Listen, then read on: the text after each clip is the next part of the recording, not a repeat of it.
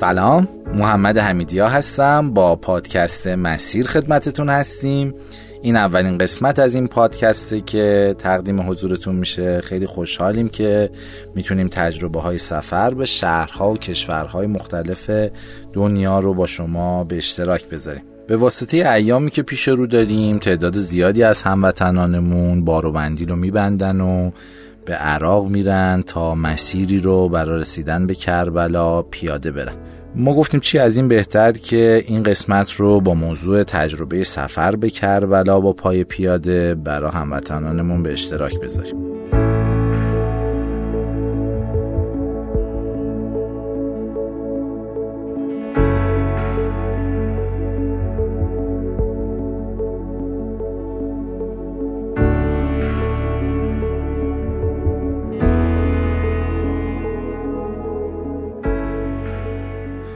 ما در قسمت های بعدی بیشتر در مورد پادکست مسیر صحبت خواهیم کرد ولی الان اگه اجازه بدید خیلی سریع برنامه امروز رو شروع کنیم.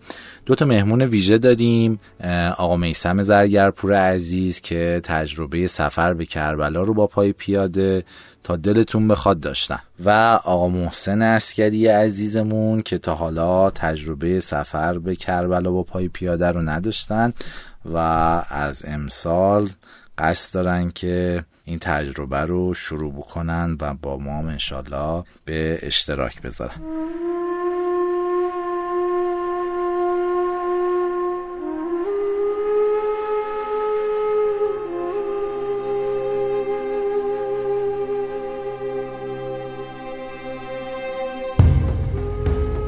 خب میسم جان خیلی ممنونم که اومدی. میسم یکی از سوالایی که خیلیایی که دارن به کربلا میرن دارن اینه که افراد اونجا چجوری جای خواب پیدا می‌کنن کجا میخوابن و اصلا حال و هوای مسیر برای پیدا کردن جای خواب به چه صورته؟ موضوع پیدا کردن جای خواب توی مسیر پیاده روی اربعین یه کاریه که برخلاف ظاهر سادهش هم خیلی مهمه. هم بعضی وقتا خیلی سخت میشه. اولین توصیه‌ای که من دارم بر مبنای تجربه های قبلیم اینه که یه نگاهی بکنید به ساعتتون و ببینید غروب آفتاب که اتفاق میفته و حتی اگر که هنوز توان پیاده روی دارین یه ساعت مونده به غروب آفتاب دیگه کم کم سعی بکنید موکبی که قرار شب اونجا بخوابین و پیدا بکنید. به خاطر اینکه اغلب افرادی که پیاده روی انجام میدن توی حد فاصله بین طلوع آفتاب یا اذان صبح تا اذان مغربه که این کارو می‌کنن. و ممکنه که شما هنوز این توانو داشته باشید که یکی دو ساعت دیگه راه برید ولی خب بعد دیگه پیدا کردن یه موکب خوب براتون کار سختی باشه یا مخصوصا اگر که جمعیتتون زیاد باشه یا خانوادگی رفته باشین. به خاطر همین شاید بهترین کار این باشه که از یه ساعت قبل غروب آفتاب دیگه کم کم سعی بکنین اون موکبی که قرار شب توش بخوابین رو پیدا بکنین مگر شرایط خیلی خاص که مثلا از زمان بندیتون عقبین یا همچین چیزایی. اگر که همراه خانواده دارین میرین یا توی گروهی که دارین میرین خانوم ها هم هستن. حالا البته روی صحبت من چون خودم آقام به سمت آقایون قاعدتا ممکنه که روی صحبت به سمت خانوم هایی باشه که همراه با آقا هم میرن. یه مقداری کار پیدا کردن موکب نمی‌دونم سخت تر میشه ولی حساس تر میشه. خیلی از موکبا هستن توی مسیر که اینها قاعه یا سالن مخصوص خانوم ها هم که در کنار سالن مخصوص آقایون هم دارن.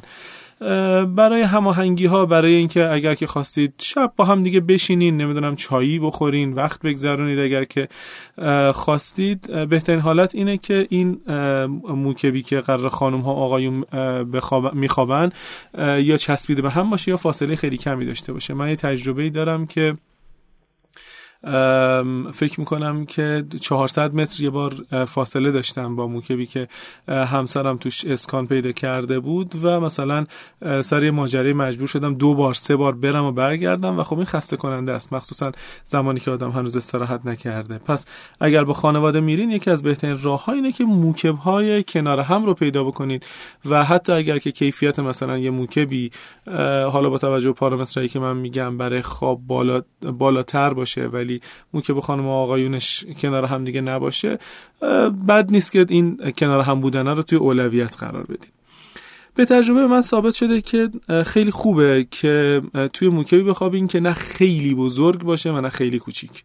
ببینیم بحث بحث استراحت و در کردن خستگی یک روز پیاده رویه چندین و چند ساعت پیاده رویه و حالا برخلاف اینکه خب به هر حال این سفر سفر سختی و این سختی هم لذت بخشه خیلی وقتا واقعا آدم باید بگرده دنبال جایی که بیشترین آسایش داشته باشه. مو که باید خیلی بزرگ معمولا چراغشون دیر خاموش میشه رفت و آمد توشون زیاده هم همه توشون زیاده و مخصوصا اگر که حساس باشید نسبت به این موارد اگر که مثلا شما ساعت 6 بعد از ظهر رفته باشین داخل موکب ممکن تا 10 11 شب نتونید یه فرایند درست استراحتتون رو شروع بکنید. موکبای خیلی کوچیک هم این مشکل رو دارن که مخصوصا اگر که تعداد عزیزان عراقی توشون زیاد باشه این عادت رو دارند که مثلا توی مکان سربسته هم سیگار می‌کشن و اگر که نسبت به این مسئله حساس باشید ممکنه براتون آزاردهنده باشه تو موکبای خیلی کوچیک. به خاطر همین یه چیز متوسط اگر پیدا بکنید احتمالا آسایش بیشتری رو دارید و استراحت با کیفیت رو خواهید داشت. یه چیز دیگه ای که آدم تو طول روز بهش خیلی دقت نمی‌کنه ولی وقتی که می‌خواد بخوابه و استراحت بکنه براش خیلی پررنگ میشه و متوجهش میشه. اینه که موکبی رو پیدا بکنید که کنارش باند و بلنگو و این حرفا نباشه.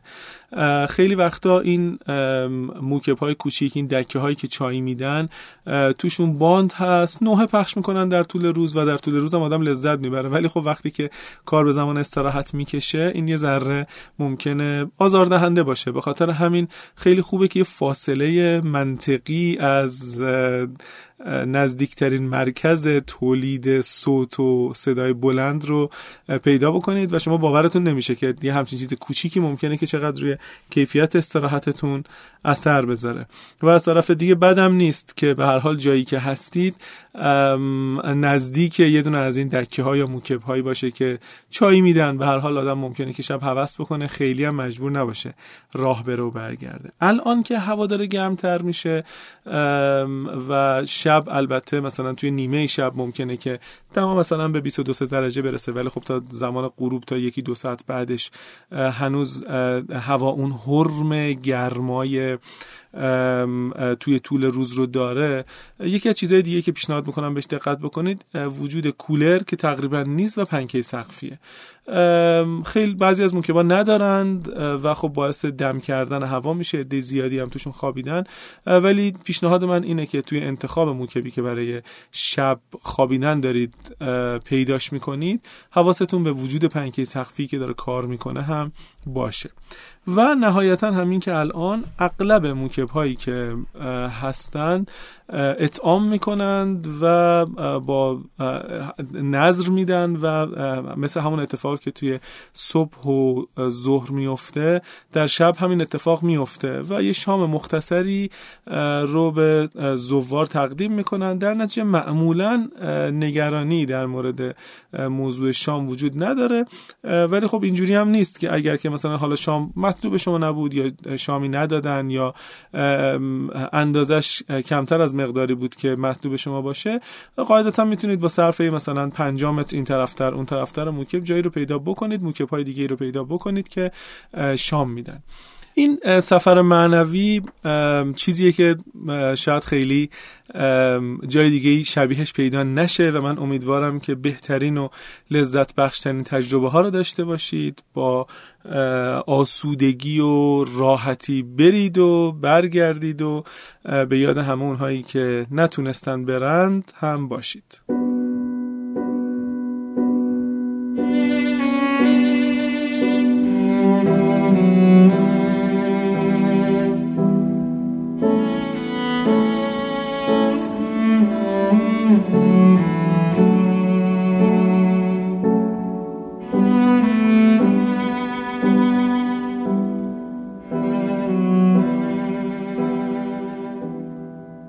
ممنونم میسم جان که تجربه های سفرت رو برامون تعریف کردی و همینطور از شنوندگان عزیزمون تشکر می‌کنم که تا اینجای برنامه با همون همراه بودید.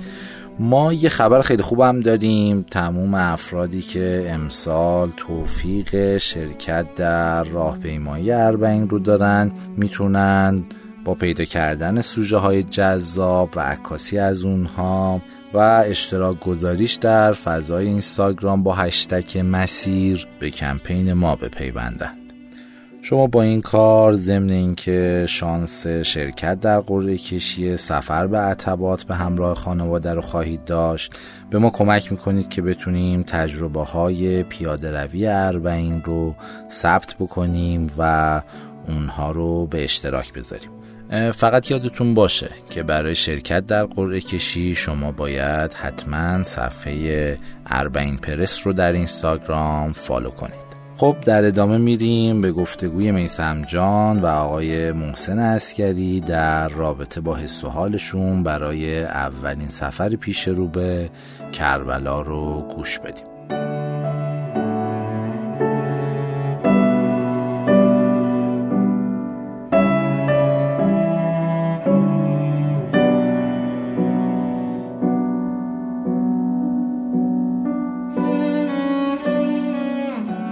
من اینجا توی استودیو هستم و با دوستم محسن می‌خوام صحبت بکنم. و یک گپ مختصری بزنیم در مورد تجربه سفر پیاده روی ارمین و حضور در مسیر پیاده روی ارمین. و فکر می‌کنم جذابیت این موضوع به اینه که محسن با وجود اینکه قبلا به ارتباط مشرف شده تجربه این مسیر رو نداره. محسن چی شد اصلا تصمیم گرفتی بیای؟ خدمت شما ارز کنم که من فکر می‌کنم چهار پنج باری مشرف شدم به کربلا خب. ولی خب تجربه پیاده روی رو نداشتم یه حسی که من توی سفر به کربلا داشتم همیشه اینه که هر موقعی که سفر هر چقدر سختتر بود جذابیت اون لحظه که می‌رسیدی به حرم بیشتر بود. یعنی ما تو سفرهایی که زمینی می‌رفتیم یعنی با اتوبوس و اینها گرفتاری های لب مرز رو تجربه می‌کردیم موقعی که می‌رسیدیم حالا چه به نجف حرم حضرت علی علیه السلام چه به کربلا حال بهتری داشتیم. این موضوع رو من تو سفری که یک بار پیاده به مشهد مقدس هم مشرف شدم یا سفری که به مکه رفتم از هتلمون تا خود کعبه رو تقریبا 20 دقیقه پیاده ما رو بردن هم حسش کردم. و اینو خب تو ذهن خودم شبیه سازی کردم. یعنی احساس کردم که اگر که ما 100 کیلومتر رو پیاده بریم بعد برسیم به حرم آقا ابا عبدالله خب طبیعتا این حاله قشنگتره. لذا دوست داشتم که اینو تجربه بکنم. امسال یعنی پس بیشتر دنبال اون اتفاقی هستی که اون آخر میفته. طبیعتا برای تو مسیرش هم یه سری شبیه سازی توی ذهنم اتفاق چیه؟ افتاده مسیر به نظر چه شکلیه؟ ببینید خب ما هممون با امام حسین بزرگ شدیم. یعنی از بچگی این حسه توی ما نهادینه شده با داستان آشورا بزرگ شدیم. من احساس می‌کنم یه راهپیمایی میلیونی با یک سری آدمی که هممون با هم این حس مشترک رو به یه نفر حالا با عنوان امام حسین علیه السلام داریم. خیلی عظیمه خیلی با شکوه انگار یه خانواده ای هستن که همه با هم توی مقصدی توی هدفی مشترک هستن. خب طبیعتا خیلی حرکت بزرگی میشه از طرفی.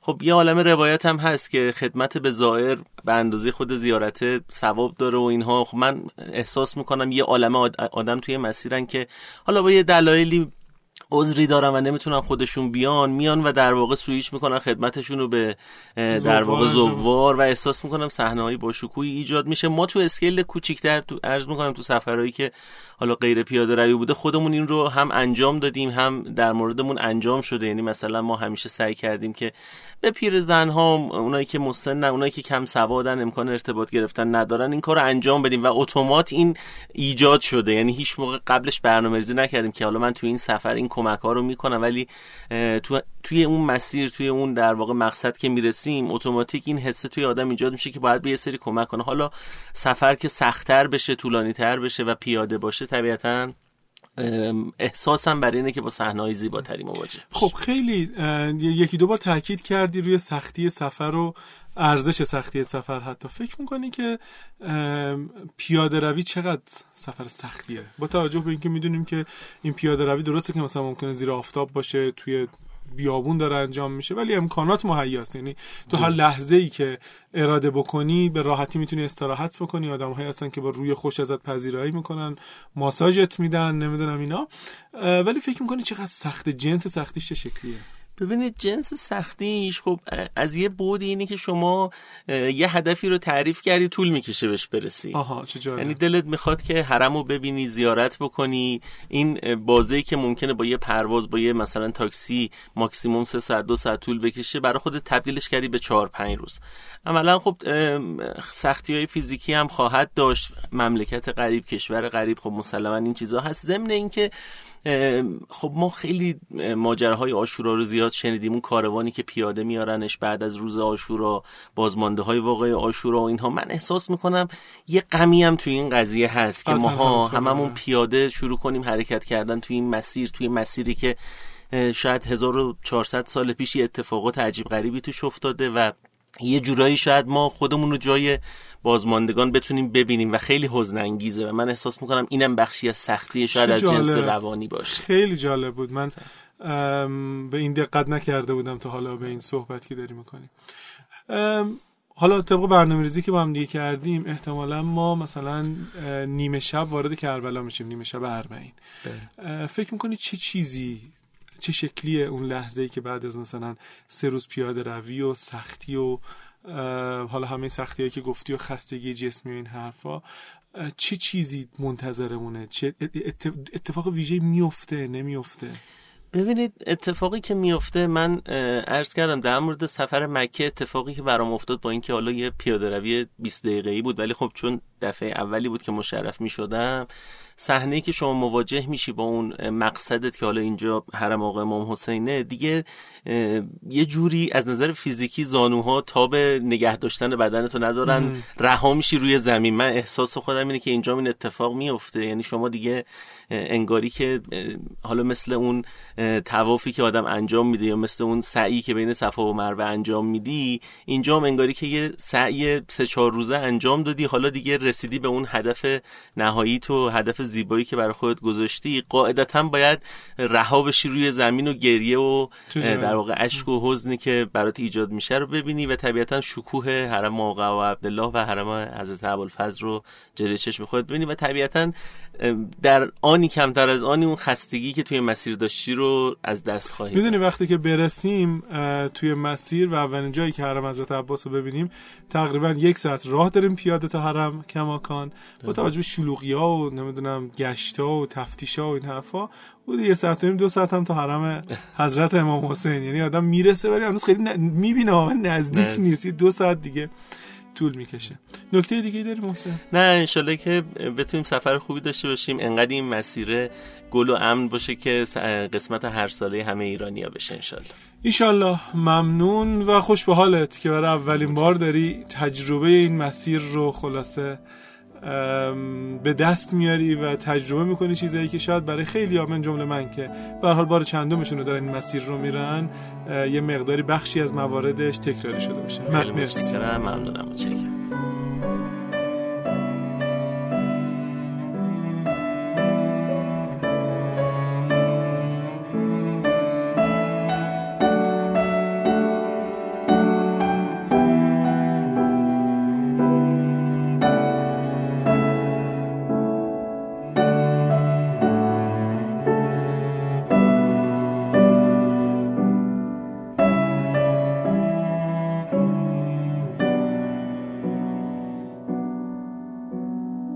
تشکر از جناب میسم زرگرپور و محسن اسکری عزیز که مهمون برنامهمون بودن تو این قسمت و آرزوی این که پیشا پیش زیارت همه کسایی که توفیق دارن در پیاده روی اربعین امسال شرکت کنن قبول باشه و از همشون التماس دعا داریم. به پایان اولین قسمت پادکست مسیر رسیدیم. خیلی خوشحالیم که همراه ما بودید. خوشحال میشیم که نظرات و پیشنهادات خودتون رو برای بهبود این پادکست با ما در میون بذارید. حتما ما رو در شبکه های اجتماعی دنبال کنید و شنونده این پادکست در پلتفرم صوتی شنوتو و سایت اربعین پرس باشید. خدا یار و نگهدارتون تا قسمت آینده.